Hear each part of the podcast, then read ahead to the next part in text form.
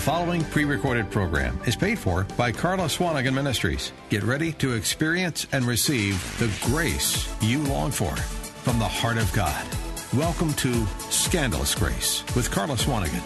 Karla is a wife and mother, international speaker, minister, and engaging storyteller, known for her transparency with an impactful testimony of how God has transformed her own life. Her desire is to connect you with the heart of God and the truth of how He truly loves and sees you.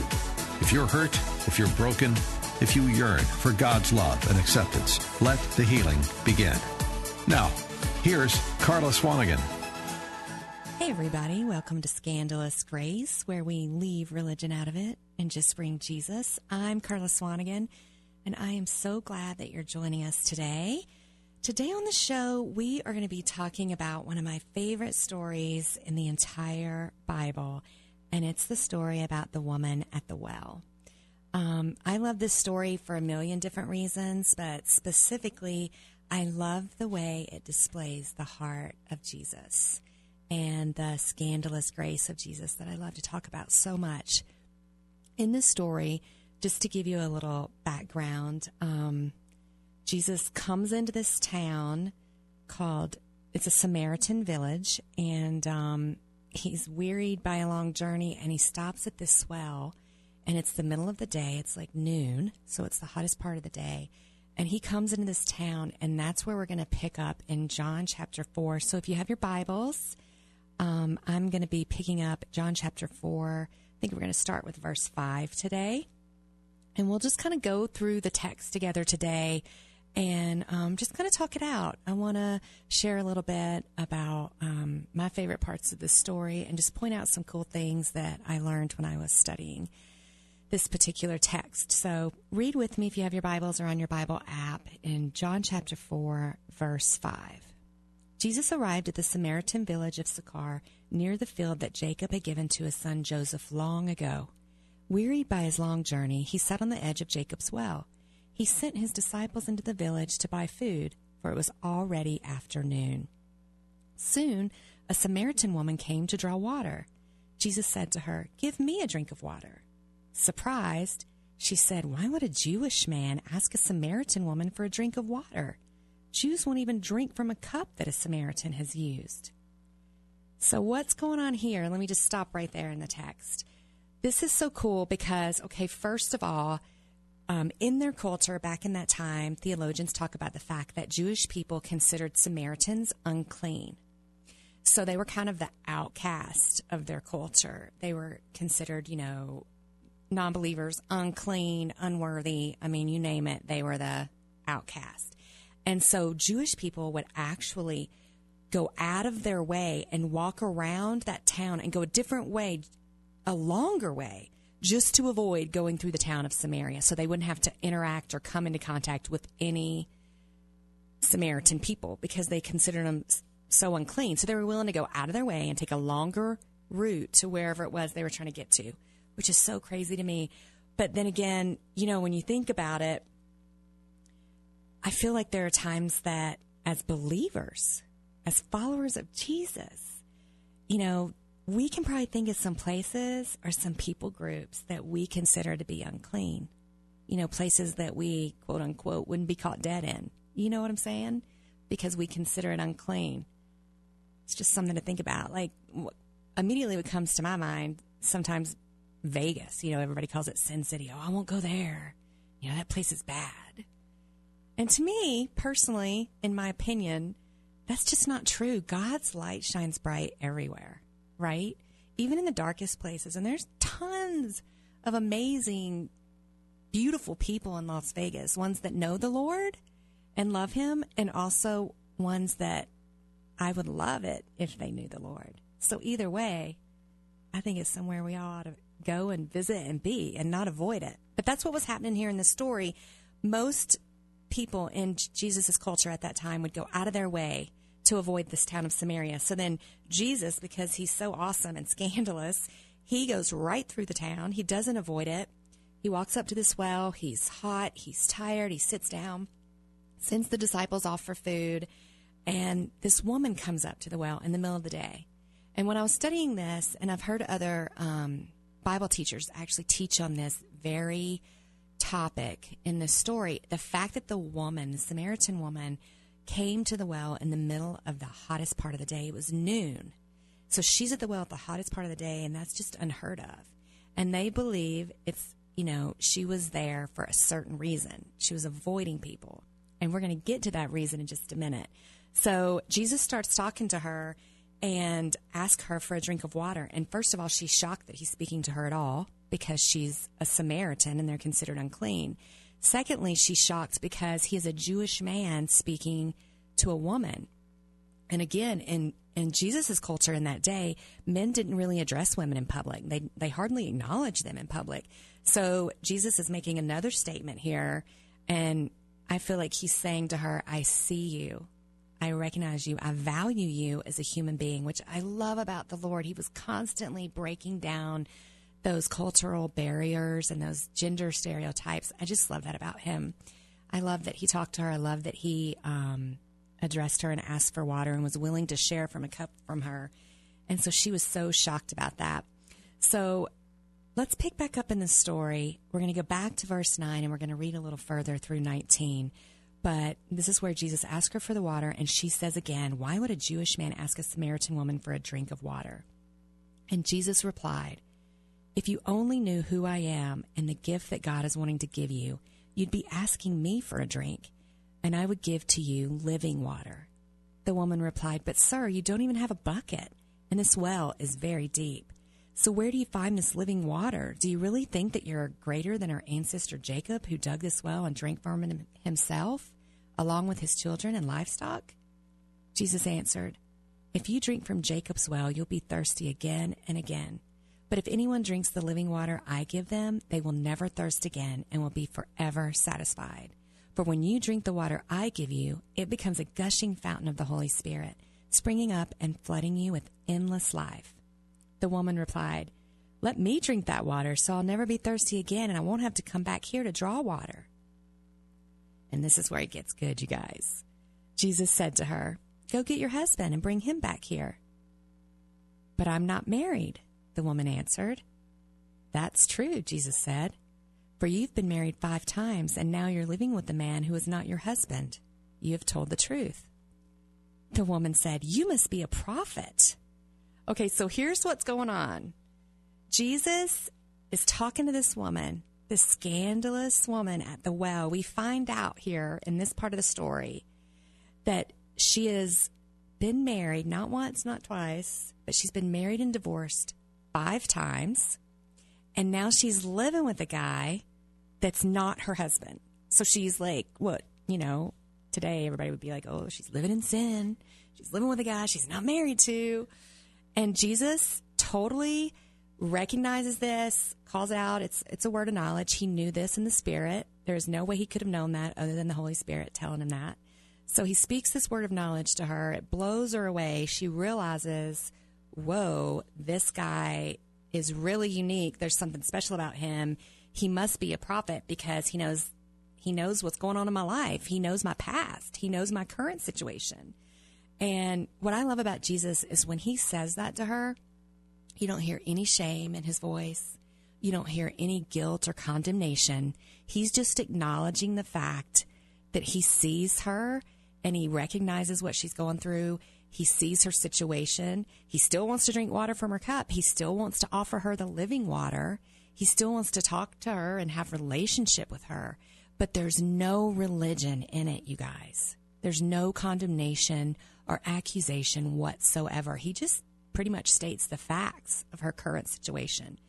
And I love that about Jesus. That's, oh, that, to me, that's that scandalous grace that I love to talk about on this show.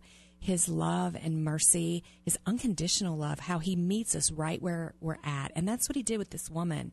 I mean, I think she's at the well at noon in the hottest part of the day because she is a divorcee five times over. Let me tell you, I'm sure the other women in the neighborhood in her community knew all about that.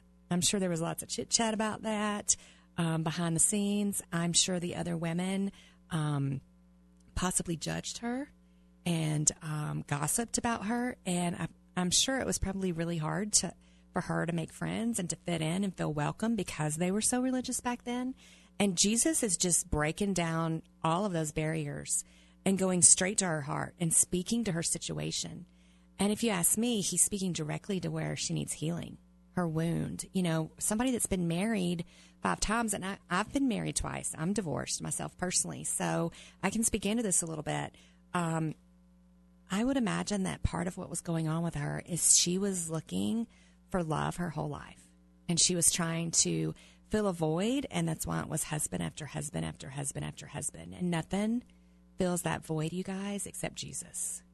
You know, we've talked about that before, how we can try and, and um, self medicate and cope and, and try to fill that hole in our heart ourselves with um, drugs or alcohol or um, even just vegging out. Like, marathoning on Netflix or something, just tuning out the world because we don't want to look at the thing that's causing us pain or the thing that's making us feel empty. And you guys, Jesus is the only thing that heals that wound. He's the only thing that fills up that empty space inside of us. Nothing else is ever going to fill that space but Him. And so I love that he went to the root of what was going on with her, really. He wasn't just pointing out her sin, saying, I see you, sinner. I just don't believe that. That's not his heart. I think he was calling out in her what needed to be healed. And there she was, without even realizing it, talking to the healer, the only one that can heal. And so I love that. I love that about him. I love I love all the details that we get right here in this story. Um, you know, I can totally relate to her in my own life. I came back to the Lord um, a long time ago, and and I've talked about it a little bit on the show before, but you can find out more about my story on my website at karlaswanigan.com or on my YouTube channel. But, you know, I came back to the Lord when I was going through trouble in my second marriage. I'd already been married and divorced. Um, I had a son from that marriage, and um, here I was in another marriage. We'd had another child together. I had another son, so now I have two boys. I'm in my second marriage, and this one is rocky and a mess. And it's for the same reason that probably the woman at the well was going through. I didn't have all of my stuff healed, you know, and I brought my baggage from my life into my first marriage and got divorced. And then I brought even more baggage into my second marriage. And, you know, it was kind of on the path looking like I was going to get divorced again. And I was really starting to believe I wasn't cut out for marriage. And I went to church one night shortly after coming back to the Lord and asked a woman to pray for me. They were having a special night of, of prayer for marriages. And I asked this woman um, to pray for me and, and to pray for my marriage. And I told her, you know, I feel like I'm going to get divorced again. I feel like it's too hard and I'm just not cut out for marriage. And, and this woman, you guys, she prayed for me and she prayed straight from the heart of God. Um, the Holy Spirit did the same thing for her that um, he did for Jesus with the woman at the well. He gave this woman a word of knowledge for me. She knew and started to pray for me some of my history. She she knew things that only God knew, and she spoke those things to me and said that God wanted to heal me from the things that had happened to me in my childhood and and some of the things that caused me pain as a young adult and even the things that were going on in my marriage that I didn't even share with her. She knew from a word of knowledge from the Holy Spirit. And you guys, I imagine it was the same for the woman at the well. It made me feel so seen and loved by God. It made me feel so treasured by Him that He would have this woman, a stranger, pray for me and speak things that only He and I knew.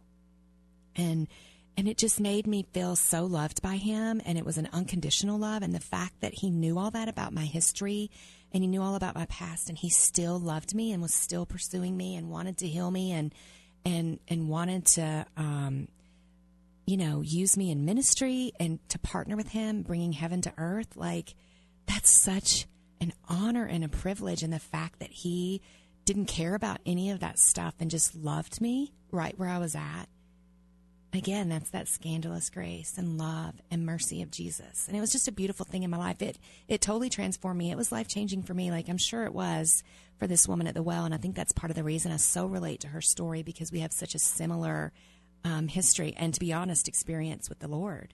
You know, Jesus saw me right where I was at, called it all out, and and loved me, and not just in spite of it, but because of it. You know, and so um, I, just, I love that about him. You know, your past does not determine your future with the Lord, it just doesn't. He determines your future. So if you're like me and you you have kind of a scandalous past, that doesn't scare the Lord away. So don't let that bother you. And I love that it didn't scare him away from the woman at the well either.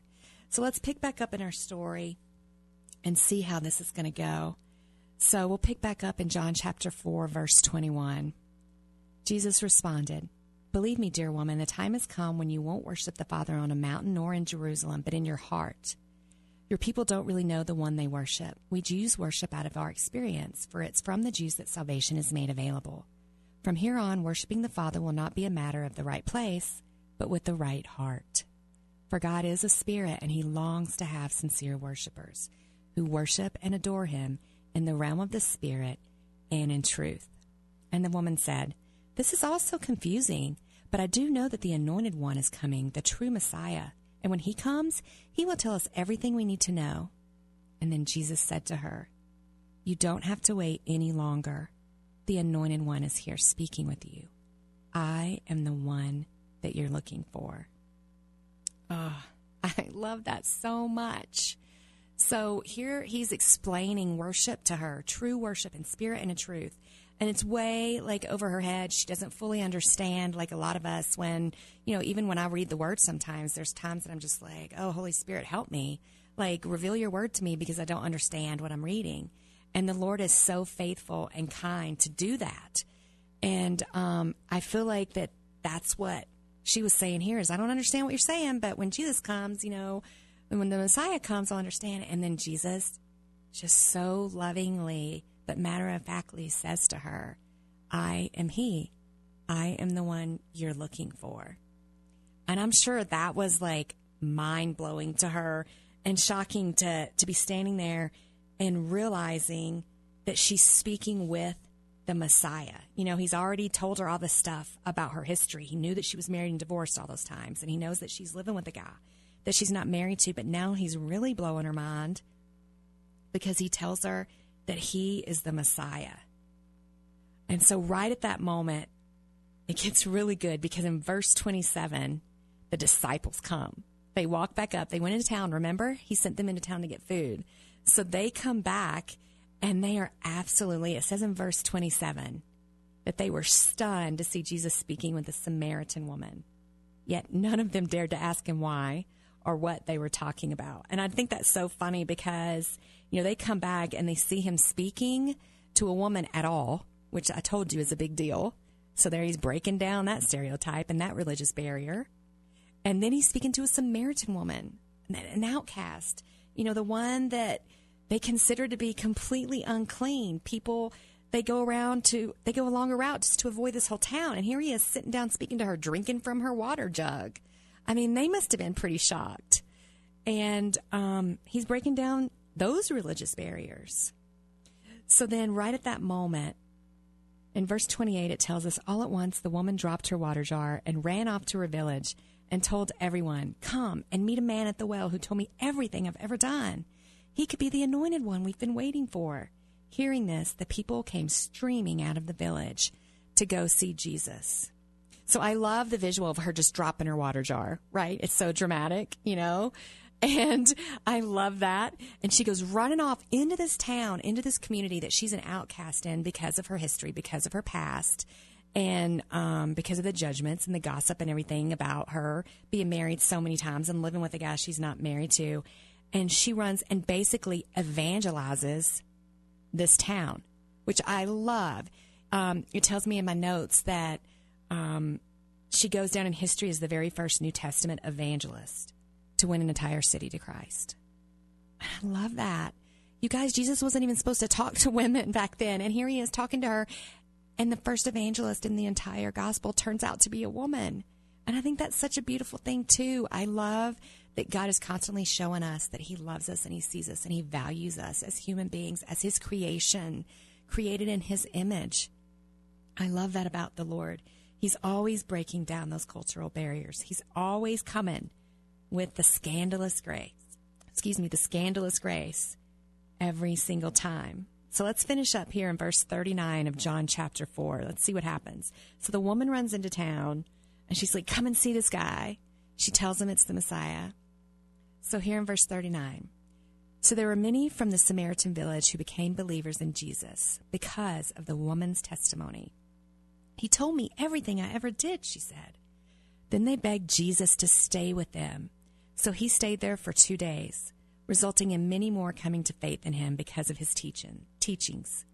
Then the Samaritans said to the woman, We no longer believe just because of what you told us, but now we've heard him ourselves and are convinced that he really is the true Savior of the world. And I love that, you guys. The whole town comes because she calls them in because she evangelizes them, comes, hangs out with Jesus, believes in him, receives their salvation, and he hangs out there with them for two more days, which is so awesome in a town he's not even supposed to be in, right? So there we are again with those cultural barriers, breaking down religious stigmas, breaking down um, all those kind of stereotypes like only Jesus could do.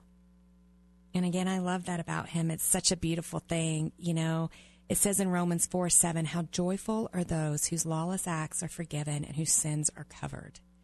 And I just thought about the joy that must have been in that town when they realized the Savior of the universe, the Messiah, the Holy One of Israel, not only stopped in their town to drink water and talk to a woman, but also to bring salvation, to bring truth, to bring life. You know, it says in my text that that word um, Messiah and Savior can also be translated life giver, the eternal life giver, which is Jesus.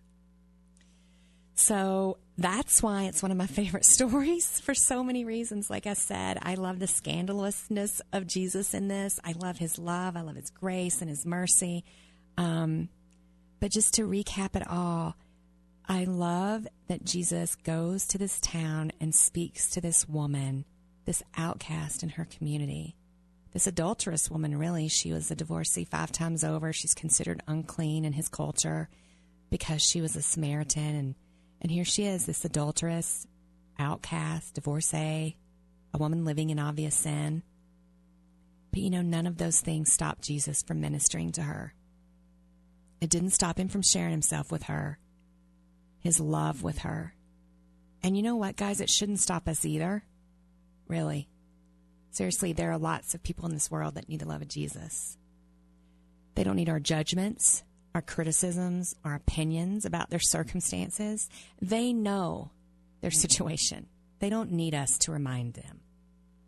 What they need is Jesus. What they need is the scandalous love, the scandalous grace, the scandalous mercy of Jesus.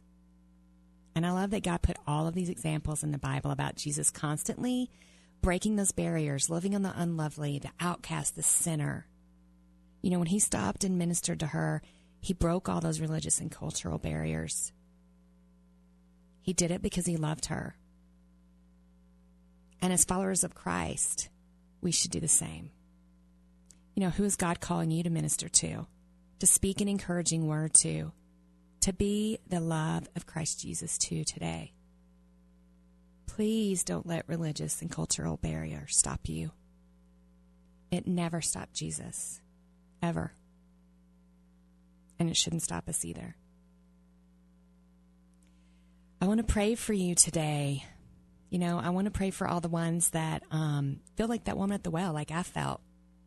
You know, I um, I pray that you'll have your personal encounter with Jesus, just like that woman at the well. So, right now, in the name of Jesus, Father, I pray for all those ones that relate like me. I totally relate to her with that woman at the well. Lord God, I pray that you would bring healing and break off the shame, break off the guilt, break off the condemnation that the world and that the enemy has brought on them.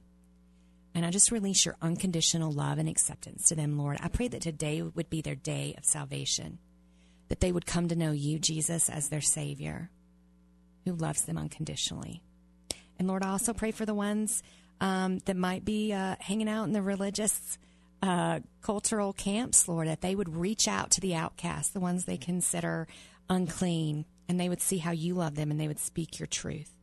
I pray all these things in the mighty and holy name of Jesus Christ, our Lord, our Savior, our great deliverer. Amen. God bless you guys. Thank you so much for joining us today. Please email me at scandalousgrace at karlaswanigan.com and let me know how, how God's moving in your life through the show and how we can partner with you in prayer. You can also connect with us on social media at karlaswanigan.com. And please remember, you guys, leave religion out of it and just bring Jesus. We hope you were blessed by today's episode of Scandalous Grace with Karla Swanigan. Please go to karlaswanigan.com to listen to podcasts, see where Karla will be speaking, and to find out about all of Karla Swanigan Ministries resources, including her video devotional series. Scandalous Grace with Karla Swanigan is a listener-supported radio ministry outreach. We depend on your prayers and donations. Please go to karlaswanigan.com for ways you can partner with Karla in reaching listeners with God's love and grace. Please join us again next Saturday at 4 p.m. for Scandalous Grace with Karla Swanigan